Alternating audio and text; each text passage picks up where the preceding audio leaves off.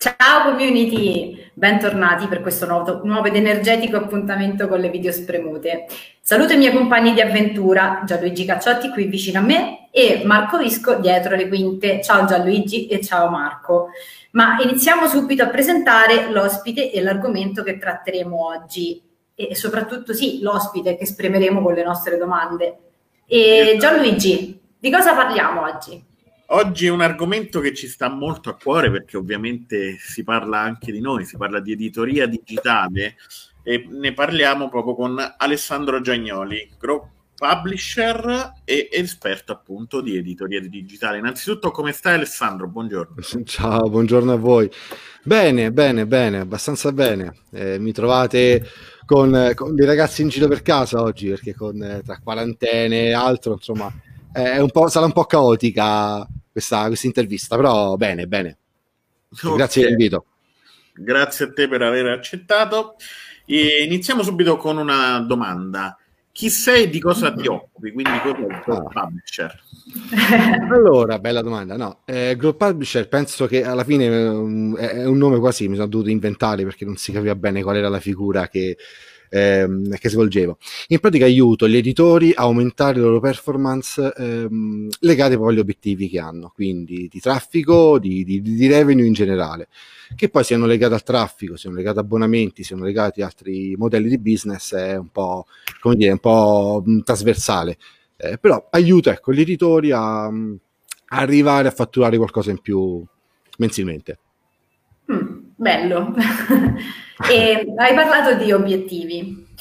Quindi eh, individuare quelli che sono gli obiettivi e migliorare poi la propria identità digitale eh, è vitale per una digital strategy che sia efficace? Allora, eh, senza dubbio, nel senso perché il rischio è che si corra, di, di, si corre a fare tutto perché altri lo fanno, ma in realtà poi non, ehm, non hanno un rientro immediato o neanche immediato, ma anche nel tempo all'editore.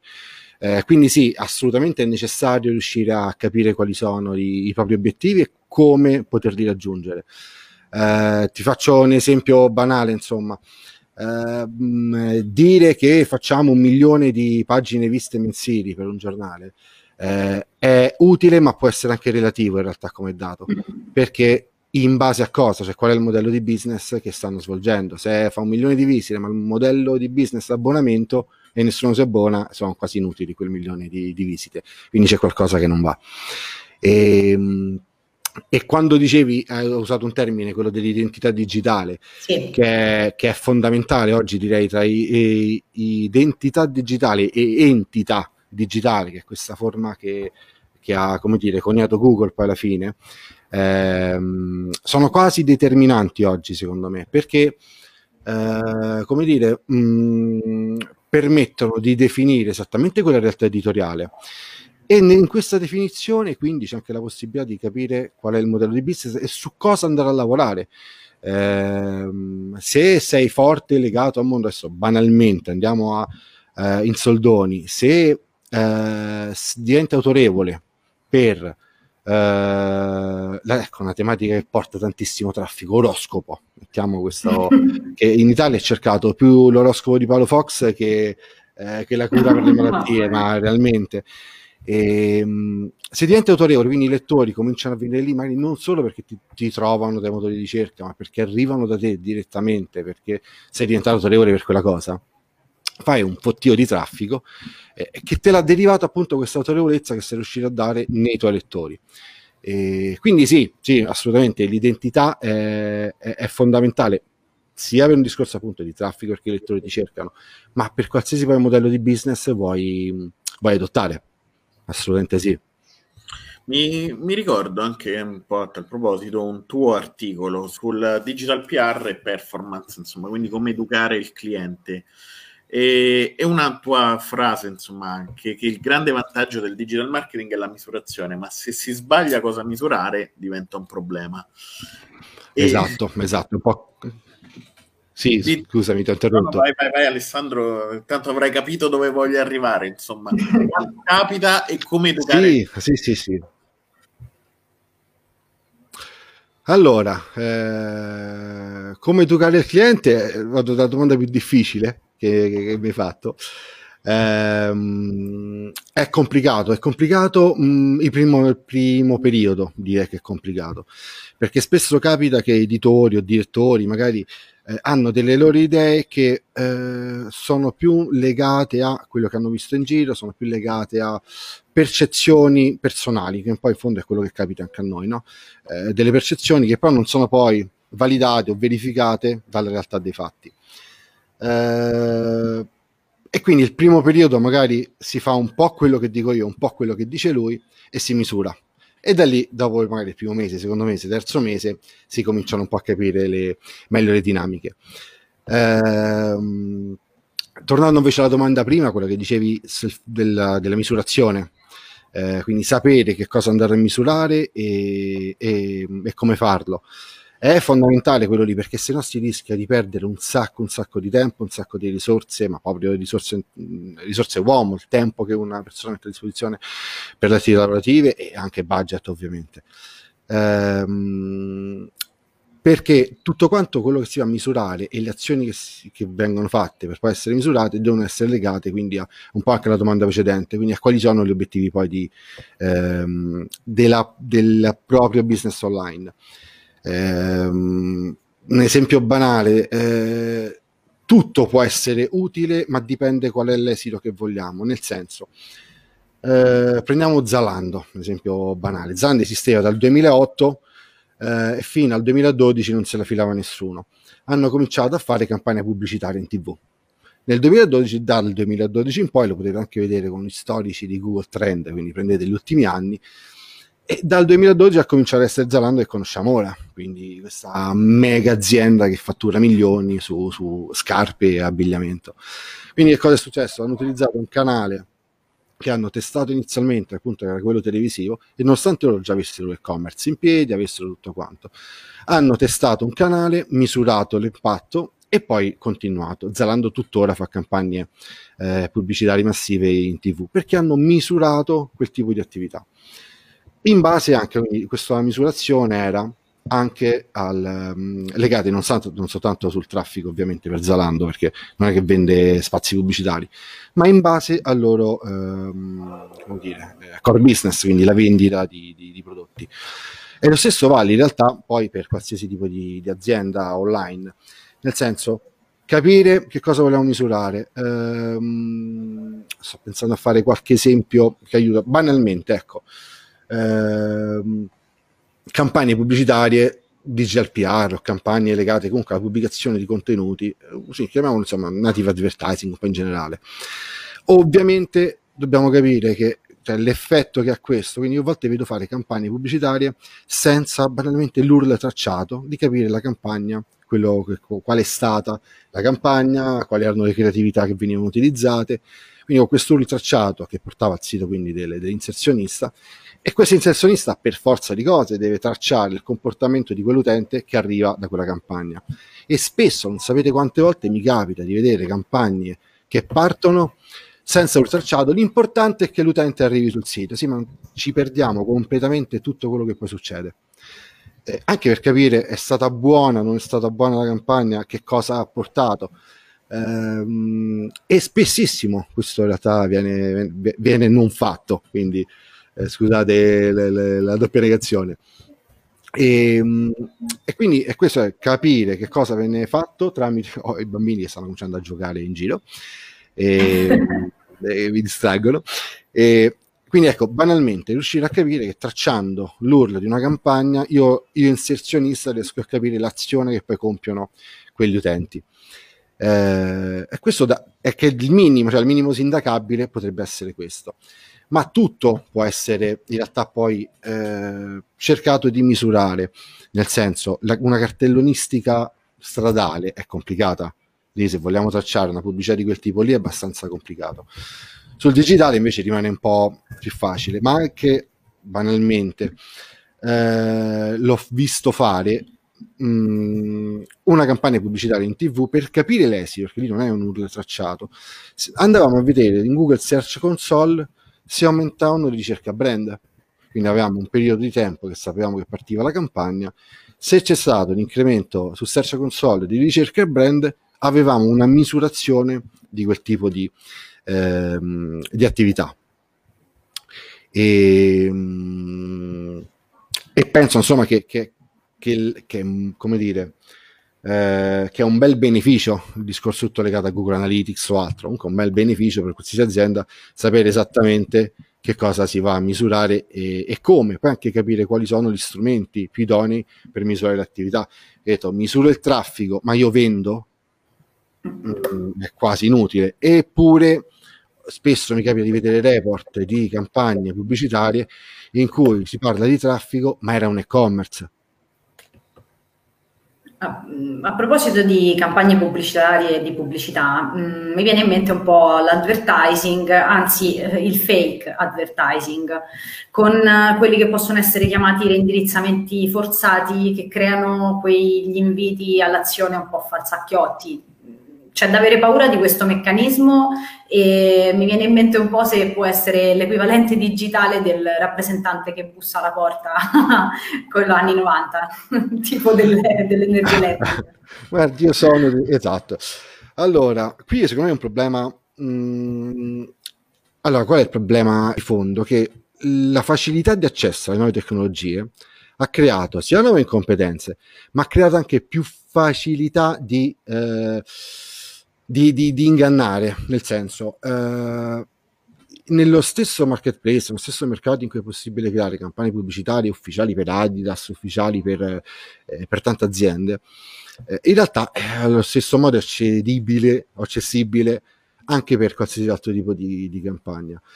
Uh, esistono da una parte dei filtri che gli editori possono mettere per evitare che, che accadano queste cose. Eh, ma c'è bisogno pure che l'editore abbia le competenze per farlo o comunque magari so, la concessionaria che lo gestisce ha, queste capacità, a questo, mm, questo, modo di aiutare comunque l'editore. E però è un rischio che, che c'è. Eh, come dire, sta tanto alla anche sai cosa c'è che c'è che sfruttano tanto anche l'ignoranza media purtroppo di, degli utenti in generale online. Sì. Eh, I vari, come com'era lì, il Corriere, eh, no, com'era, il Fatto Quotidiano, mm. o, cioè, l- l- prendevano quello per vero, oppure il nuovo segreto di Michelle Hunziker, per... sono campagne che esistono perché entrano in canali che, di facile accesso e acquistano magari sull'invenduto delle campagne, quindi i giornali hanno necessità di mettere dentro banner per forza perché comunque devono raggiungere dei budget e, e mi fanno entrare anche questa roba qui. Eh, possiamo far poco, insomma, eh, buon senso dei lettori e filtri da parte degli editori, ma per il resto si può far poco, insomma. C'è, c'è lo strumento e viene usato. Mi ricollego a, anche a questo perché io mh, quello che vi, vedo anche un po' da giornalista del mondo delle news, che vive appunto combattuto anche tra questi due poli e un po' anche um, depotenziato un po' in quella che è la morale giornalistica. Cioè, da una parte la spasmodica ricerca di quello che vorrebbe il pubblico, quindi anche con la ricerca keyword, SEO, in qualche modo un po' infarcita dentro delle dinamiche tradizionali anche di redazione e dall'altra parte poi tutto quello che è il clickbaiting, appunto, quindi tutto quello che è le notizie o le finte notizie o la, il titolo messo ad effetto.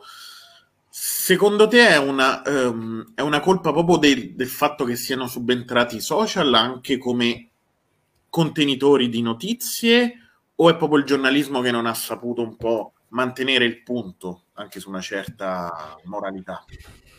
allora, vogliamo. Allora, eh, le questioni secondo me sono, sono, due o tre addirittura a questa domanda. La prima è mh, mm, la ricerca spasmodica del traffico è, eh, è, una necessità da una parte, una necessità dal punto di vista poi della sostenibilità di un progetto online. Quindi in un giornale online per essere sostenibile, se è eh, il modello di business legato al traffico, eh, sì, deve scrivere di tutto, deve inseguire le keywords, deve ehm, tendenzialmente anche abbassarsi proprio a livello qualitativo, perché se una redazione di 10 persone deve pubblicare 400 articoli al giorno per riuscire a essere sostenibile, è, è evidente che la qualità va, va, a scadere poi perché non, non c'è possibilità. Eh, è necessario pure andare a scrivere di tematiche che magari non sono l'ambizione di quel giornalista. Vai a scrivere della farfallina di Belen, se vi ricordate quel pezzo di Sanremo. Ricordo la redazione di un famoso giornale di gossip con cui collaboravo, che quella sera è impazzita perché devono scrivere contenuti su questo, che non è il massimo, insomma, no? però è, è legato alla, alla, sostenibilità ovviamente del giornale.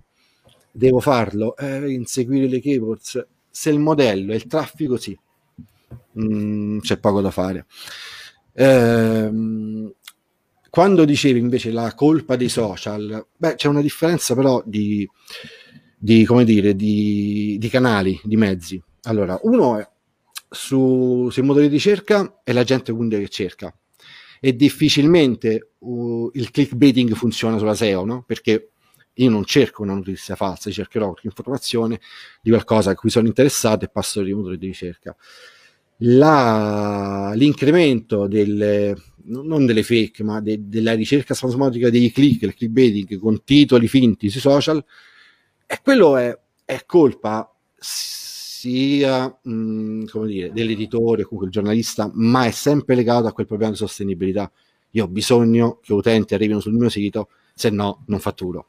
Eh, e questo è evidente. Ma se ne approfittano anche, scusatemi, un po' dell'idiozia degli utenti social, perché comunque siamo abituati a scrollare eh, Facebook o quello che è, e, e se ci catturano titoli che mediamente, cioè un, quoziente intellettivo normale, capisce che magari è una fake news o, o, o ci casca una volta su quel giornale, ci caschi due, la terza dici vabbè, è la solita e vai avanti. È un po' anche l'utente che probabilmente, io sono molto critico su questo, ma ehm, eh, come dire, la, la, i pubblicitari, che un giornalista in questo caso diventa quasi un, un pubblicitario, no? che cerca un modo di accattivarsi il lettore è perché il lettore mediamente è abbastanza basso ormai, cioè come livello qualitativo di capacità di scelta, ehm, come dire, di, mm, di, comprensione pure di quello che sta facendo, insomma. Qui avevamo il problema di, di come era, 8 secondi dell'attenzione che c'è del pesce rosso 8 secondi. Qui se in 8 secondi di attenzione vai a cliccare su quella che è una fake, stiamo veramente riducendo tanto nostro, la nostra capacità, come dire, capacità cognitive.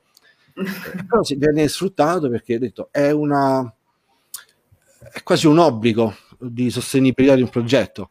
Eh, chi non lo fa mh, mm, corre, un, cioè, corre un rischio calcolato, ma rimane, tu dici, la deontologia, no? Rimane probabilmente più fedele alla deontologia. Lì entra in gioco il discorso di etica, di, eh, di morale professionale. E, mm, eh, forse hai anche un po'... no, dico una questione di etica, volevo farti una domanda e forse mi hai anche un po' risposto, perché fondamentalmente, eh, quindi in base alle considerazioni che abbiamo fatto finora, eh, il miglior modello editoriale rimane il blog comunque, oppure magari stanno arrivando anche Facebook, LinkedIn e tutto il resto? allora, guarda, questo poi fa pure parte dell'identità digitale, no? quella dove uno vuole essere presente perché gli porti maggiori benefici. Eh, io direi che la cosa migliore il, il, proprio sito perché è proprio, perché non si è soggetti poi a cambiamenti di regole all'interno di Facebook, all'interno dei social o del canale che si decide di, di, di utilizzare per distribuire i contenuti. Eh, mi ricordo quando la, la riccia di Facebook era altissima qualche anno fa, valeva la pena, insomma, ehm, come dire, utilizzarlo massivamente. Adesso è calata, cioè dal, siamo arrivati forse al 6%, 5% di riccia.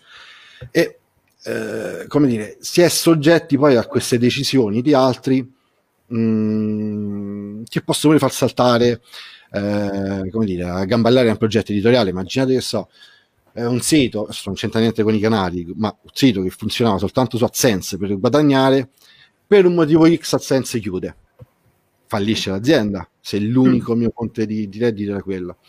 E lo stesso vale se io penso l'unica mia fonte di traffico di essere Google, c'è una penalizzazione, c'è un cambio dell'algoritmo, c'è un errore di Google, perché consideriamo anche questo, eh, esistono errori di Google.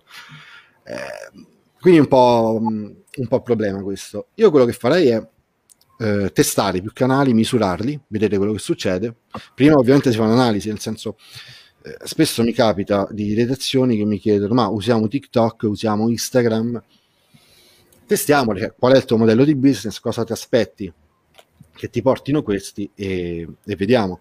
Quando mi dicono che voglio fare traffico e il modello Instagram, cioè voglio utilizzare Instagram, non ha senso. Mm, voglio creare brand identity, ok, allora forse ne possiamo parlare. Eh, oppure, non so, eh, stai puntando sui video, voglio utilizzare TikTok, ha senso, comunque utilizzi un canale tipico per i video, per i tuoi contenuti video. Ma usarlo per forza e sprecare anche in questo caso risorse e tutto e non c'entra niente col tuo modello di, di revenue di, che lo stai facendo a fare, non, non, non ne vale la pena. E quindi io direi quello, analizzare che, che tipo di benefici mi porterebbe, testarlo, se funziona bene, se non funziona chiudo, non è un obbligo farlo per forza, ma fondamentale è che comunque la tua casa sia la tua casa. Quello assolutamente sì.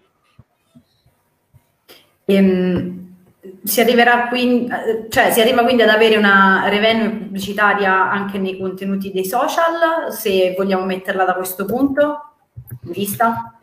Già c'è, già c'è, nel senso Facebook ad esempio eh, nell'instant article permette già di inserire eh, la pubblicità.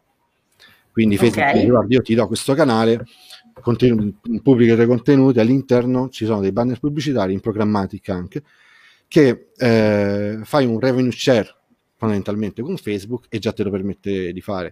Oppure, sempre Facebook ehm, ha creato le, i sostenitori, quindi che fai mh, mm, tramite un modello di abbonamento, tu quando crei un contenuto, nel eh, chi può vederlo, metti soltanto i sostenitori. Eh, chi è diventato sostenitori con un piano di abbonamento mensile che parte da 4,99 mi sembra al mese, 4,99 euro, solo loro potranno vedere questo tipo di contenuti. Quindi comunque una mano alcuni social la stanno dando per eh, renderli remunerati- remunerativi per gli editori. Non tutti, ovviamente Twitter questo non, non lo fa, eh, non lo fa LinkedIn, non lo fa quasi nessun altro, insomma. Però Facebook stanno avanti, giustamente, non sono scemi eh, questi. E, ehm, però ci arriveranno anche altri canali, probabilmente lo faranno, perché l'unica cosa che ora danno è ti porto utenti, ti porto lettori. Eh, forse non è più sufficiente e stanno provando nuovi, mh, mm, come dire, eh, nuovi escamotage. Anche Google lo sta facendo. Eh. C'è una nuova funzione di Google che si chiama eh, Showroom, show qualcosa, adesso non mi ricordo esattamente il nome. In pratica eh, ti chiede di mh, fornirgli dei contenuti esclusivi, quindi anche sotto paywall, ad esempio se tu hai un paywall sul, sul tuo giornale, loro lo renderanno free, i lettori per leggerlo però eh, devono avere un account Google e Google ti darà le informazioni di questi utenti. Quindi non c'è una remunerazione vera in soldoni, ma ti darà dei dati.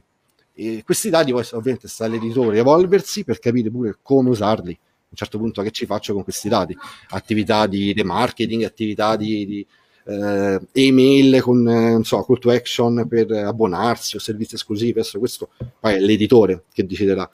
Però hanno capito che sol- il solo traffico mh, mm, comincia a essere magari poco per le necessità degli editori. Ma, um, proprio su, su questo uh, è un po' innegabile che appunto il, le, le, revenue pubblicitarie siano un po' anche in calo mh, mm, rispetto a qualche anno fa, insomma dicevi anche prima che c'erano degli indici abbastanza diversi e che l'editoria un po' ne risenta. Uh, vanno ripensati un po' i paradigmi uh, in campo editoriale e riprendendo anche il tuo, il tuo intervento al Web Marketing Festival, Um, quale strategia un po' di native advertising o di digital PR in generale bisognerebbe un po' impostare? Allora, ehm, è vero che c'è una contrazione con quegli investimenti pubblicitari online, ma eh, oddio, una contrazione in realtà mh, mm, sta cambiando, sta cambiando un po', specialmente in editoria. L'editoria nasceva appunto, che so, con cartaceo, quindi pubblicato sul cartaceo, e, e l'unico modello sembra essere mh, quello della pubblicità sul sito, banner o altro, che però eh, diventa utile quando hai tanto traffico, cioè, quindi c'è il traffico e questa eh, come dire, eh, questa spada di Damocle su questo, questo, obiettivo per forza di fare per essere sostenibile, torniamo anche al discorso di prima, perché basa tutto su quanti utenti hai e quanto sono profilati. E, mm, e, quindi rende complicata la sostenibilità di un progetto online eh, giornalistico perché se fai poco traffico però anche l- tantissima qualità ma hai poco traffico non, eh, nessuno ti paga eh, è ris- rischioso ehm, ma non unico ovviamente di modello di business, di business. quello che dovrebbero fare gli editori è validare, validare, testare, vedere i vari, vari modelli che ci sono in giro e, ehm, e quello del native advertising sicuramente ehm, come dire funziona abbastanza bene nel senso eh, è una possibilità, cioè è un modello comunque un modello di revenue per una testata editoriale per un giornale o blog anche e, e quindi va, va, utilizzato io vedo a volte delle critiche legate al fatto che eh, però vado a pubblicare un contenuto eh, fuori magari dalla mia linea editoriale eh, palesemente marchettaro. Eh, e poi il problema, secondo me, di fondo è che gli editori si sono un po' eh, non innervositi, ma hanno un po' mh, mm, avuto difficoltà per l'approccio SEO che nasceva da questo, perché chi, i primi che chiedevano pubblici razionali in giro erano i SEO, perché cercavano i link per attività di building. E quindi magari non avevano tutta questa eh, diplomazia, questa plomb per, per eh, contattare l'editore per fare questo tipo di attività. Eh, e quindi un pochino, come dire, ehm, l'hanno vista forse all'inizio di cattivo occhio. Eh, le cose ovviamente sono cambiate, eh, digital PR si, si è evoluta, eh, declinazioni diverse, eh, che però è un modello, come dicevo, mh, mm, un modello sfruttabile da farci molta attenzione, eh, perché esigono, esempio, gli editori esigono che ci sia un controllo no? su questi contenuti, ma non è la stessa attenzione che poi riservano magari le campagne pubblicitarie che appaiono all'interno del loro sito. Se facessero la stessa, avessero la stessa attenzione sui banner che escono, sui contenuti, eh, tanti banner non uscirebbero più. Torniamo a quel discorso di prima delle fake eh, pubblicità, eh, perché è la stessa identica cosa. Um, hanno anche paura in realtà e fanno bene a capire che tipo di contenuto viene fatto. Qui sta molto ehm, a, a, alla, valid- come dire, alla verifica di quello che viene pubblicato. Eh, esempio banale, eh, Scarcella, ne ho parlato anche al festival. Eh, uno che, o come Proto, Alessandro Proto, che con 100 euro sul Sole 24 Ore si era fatto pubblicare un articolo in cui diceva eh, che lui insieme a Donald Trump non so che tipo di investimento avessero fatto da 10 sbilioni di dollari e, ehm, quindi dipende anche, cioè io, io editore faccio pubblicare un contenuto ma devo essere certo di quello che viene eh, pubblicato. Però è, ribadisco, è un modello di business, può funzionare ma se fatto bene eh, nel senso ho visto fare mh, prendere all'interno di alcuni siti editoriali una categoria intera che veniva brandizzata da un inserzionista e l'inserzionista insieme a alcuni elementi della redazione creavano contenuti di qualità utili eh, per quel settore. Immaginate che era un sito di auto questo non dico qual era una parte che raccontava di viaggi no? di viaggi in auto. L'inserzionista era un tour operator. Quindi io, mh, dare qualità a quel tipo di pubblico eh, in questo caso può avere senso, cioè è un bel contenuto, è un bel, mh, come dire, eh, è un native evoluto, già lo chiamano servizi speciali, però ha, ha senso sicuramente, più che eh, il comunicato stampa di Proto che venne preso e pubblicato al sole 24 ore su una fake eh, grossa come una casa, insomma. E non so se ti ho risposto. Sì, avevi risposto benissimo e eh, sono d'accordo. Il fatto che il native forse per essere eh, veramente qualcosa fatto bene deve essere contestualizzato in qualcosa di più ampio, piuttosto che prendere il comunicato stampa e pubblicarlo. Esatto. E, mh, ti voglio fare una domanda sulla sperimentazione dell'editoria, perché ne hai parlato poco fa e mi ha colpito su questo anche un tuo articolo, eh, mi sembra del 2019, in cui parlavi di eh, smart speaker e assistenti vocali. Quali passi si sono fatti eh, verso questo senso eh, nell'editoria e se sono passi avanti o passi indietro e se sono interessanti soprattutto? Allora, e, ehm, io speravo quando scrissi quell'articolo, che era sì, all'inizio dell'anno del 2019, fine 2019, non mi ricordo, comunque sì, io speravo, cioè speravo, avevo la percezione che qualcosa si stesse muovendo rapidamente legato a queste nuove tecnologie. Eh, in realtà c'è stata una frenata, eh, c'è stata la frenata però non perché gli editori non volessero testarlo, ma perché il modello di revenue legato a questo era ancora un po' acerbo. Ti spiego. Ehm, io ho il mio sito web, ci sono i banner, li conosciamo tutti, ci sono pubblicazionali, digital PR, li conosciamo tutti, quindi è un modello mh, mm, commerciale, come dire, esistente. Eh, per invece tutto quello che è audio, ancora non c'è, o perlomeno c'è, si sta sviluppando, ma non ha preso t- tanto piede.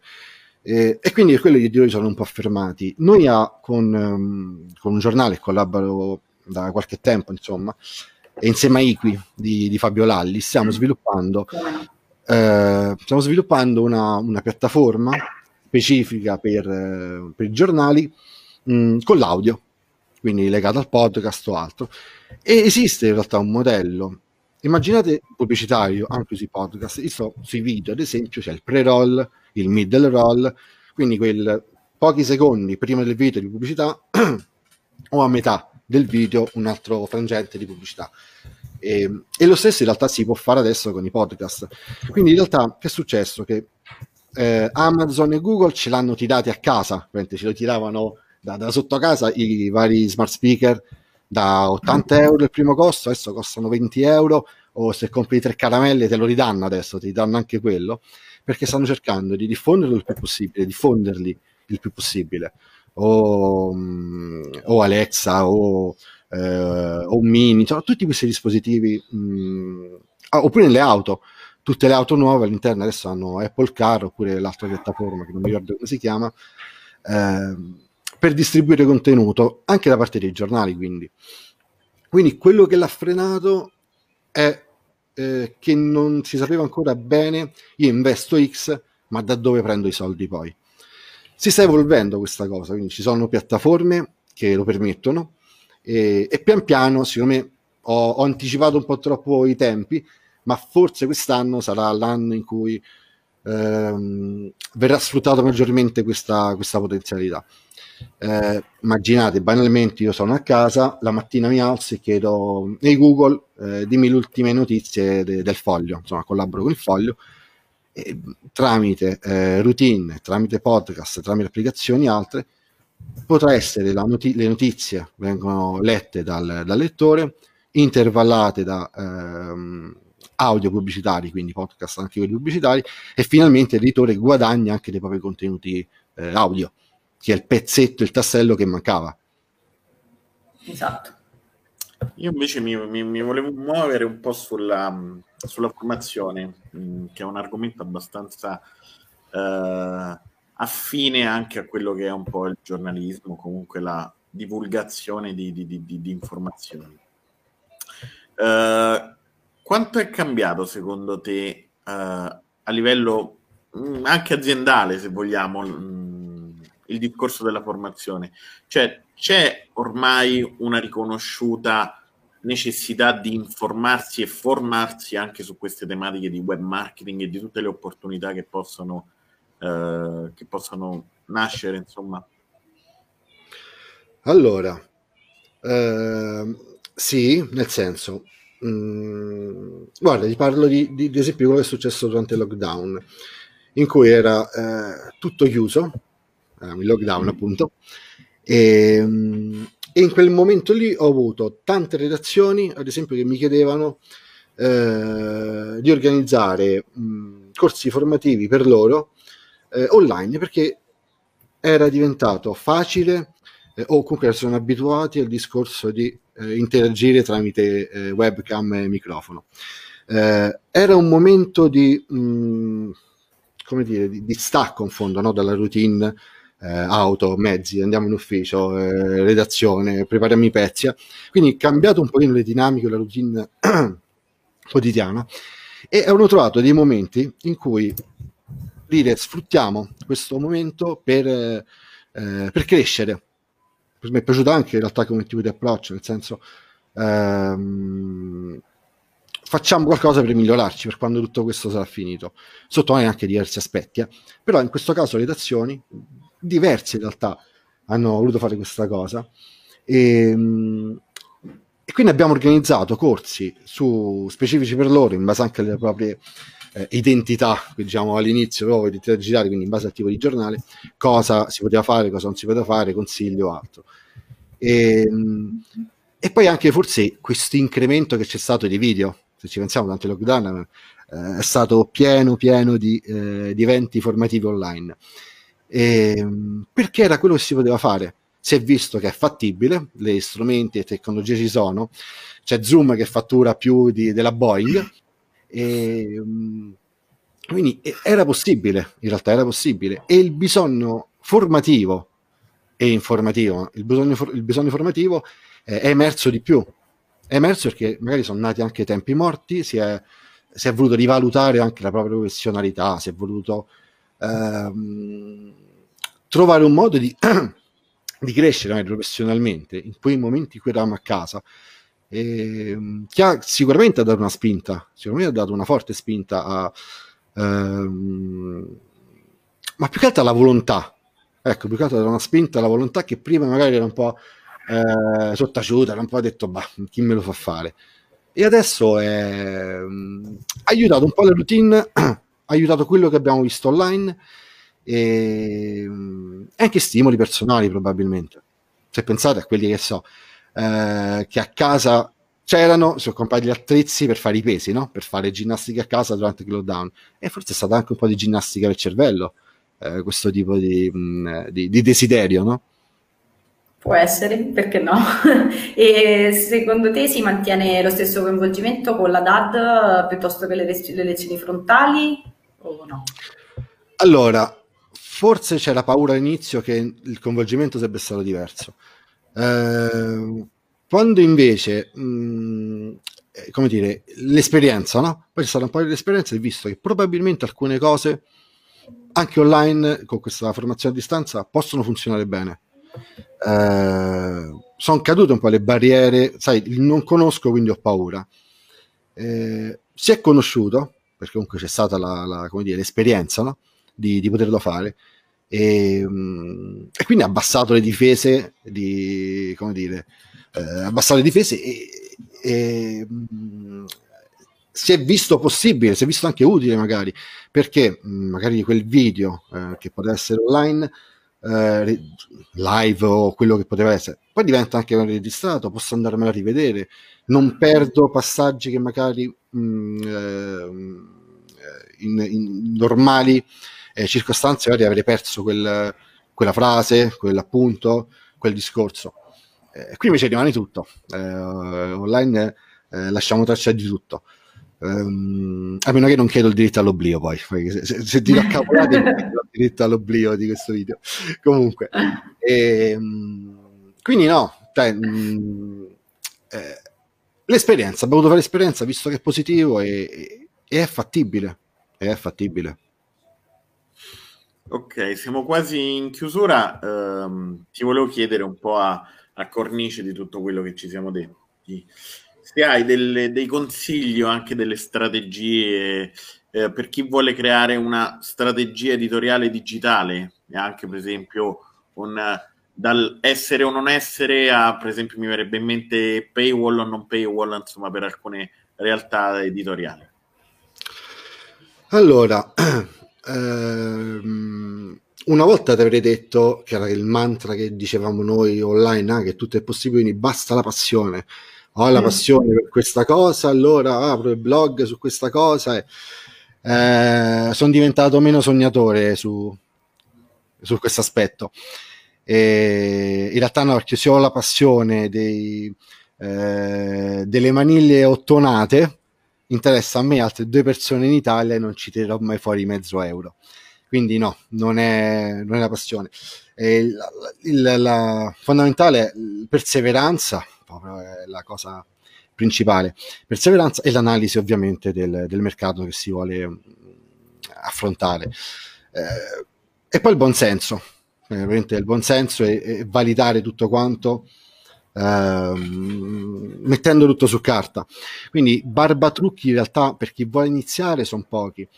Eh, è vero che c'è una prateria, cioè l'online comunque rende disponibile mh, e strumenti anche da WordPress, la facilità di utilizzo rende eh, facile entrare sull'online con, con le proprie idee. Eh,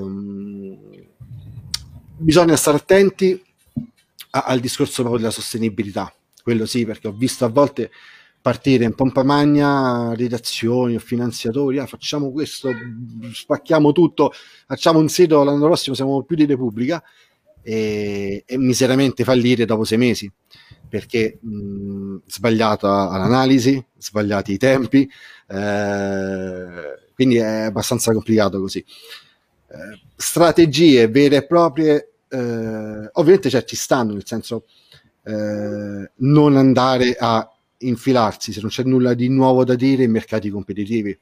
Banalmente, voglio aprire un generalista o ti presenti una veste eh, nuova con un formato nuovo, eh, formato anche comunicativo, eh, che quindi fai la differenza e allora puoi anche eh, competere in qualche modo, comunque riservarti un tuo spazio con una forma nuova.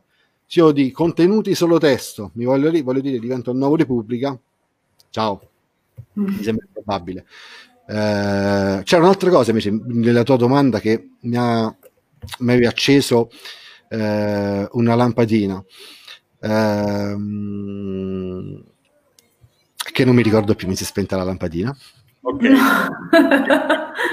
Wall, forse quello. Ah, ecco, ecco, ecco.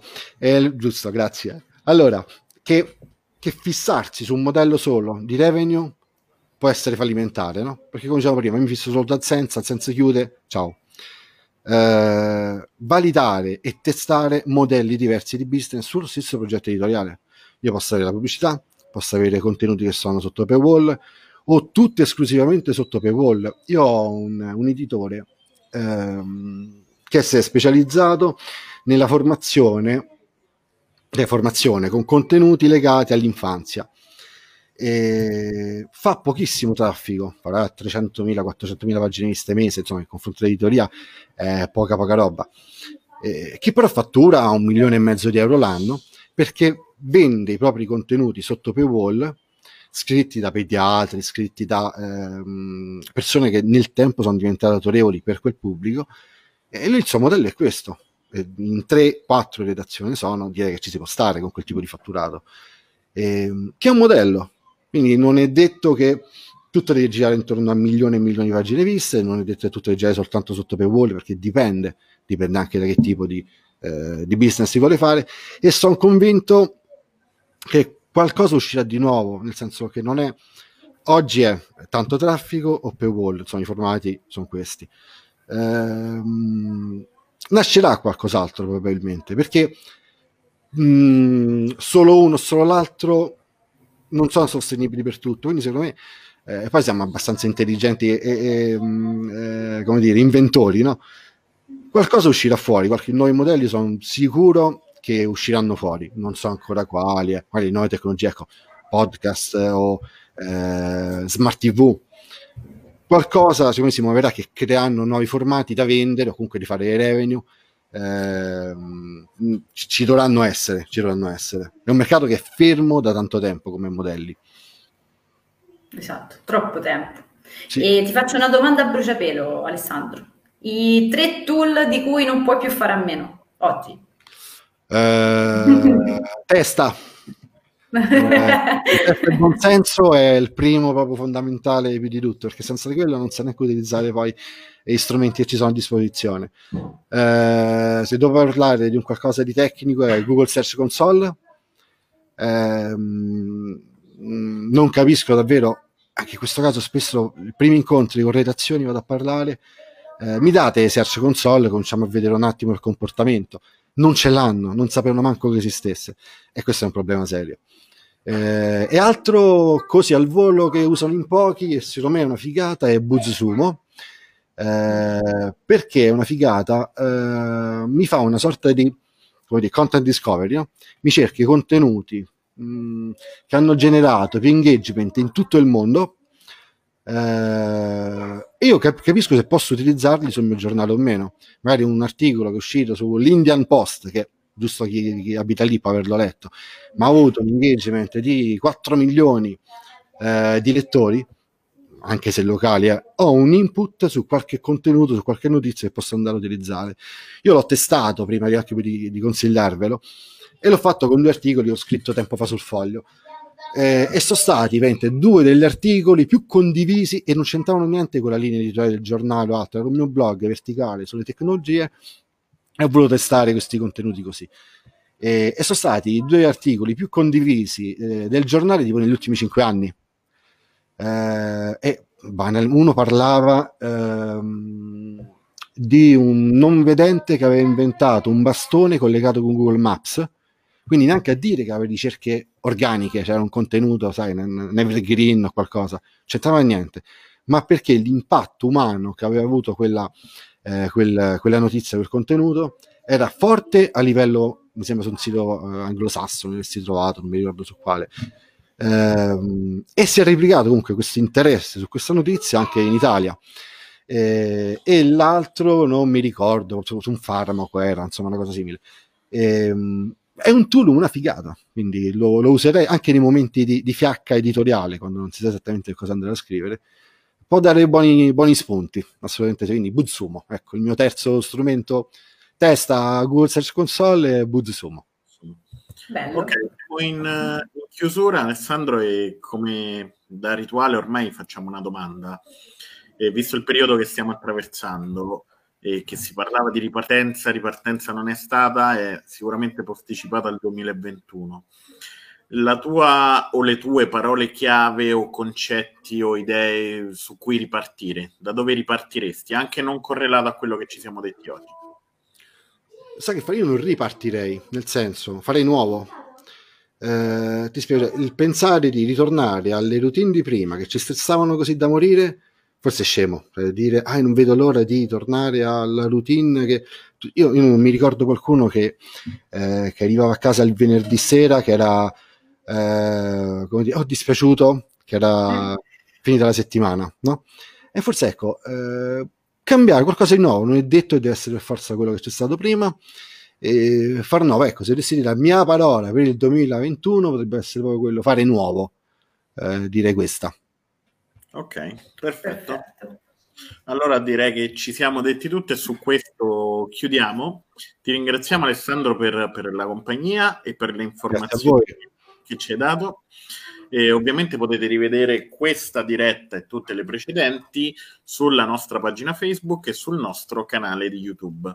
Noi vi aspettiamo ovviamente mercoledì prossimo, ore 17, e per contenuti freschi ogni giorno potete andare su spremutedidigitali.com. Un saluto ancora Alessandro. Ciao, Ciao Alessandro. Ciao, grazie. grazie. Ciao. Un saluto ovviamente ai miei colleghi Sara e Marco dietro le quinte. Ciao. Grazie Luigi, ciao a tutti.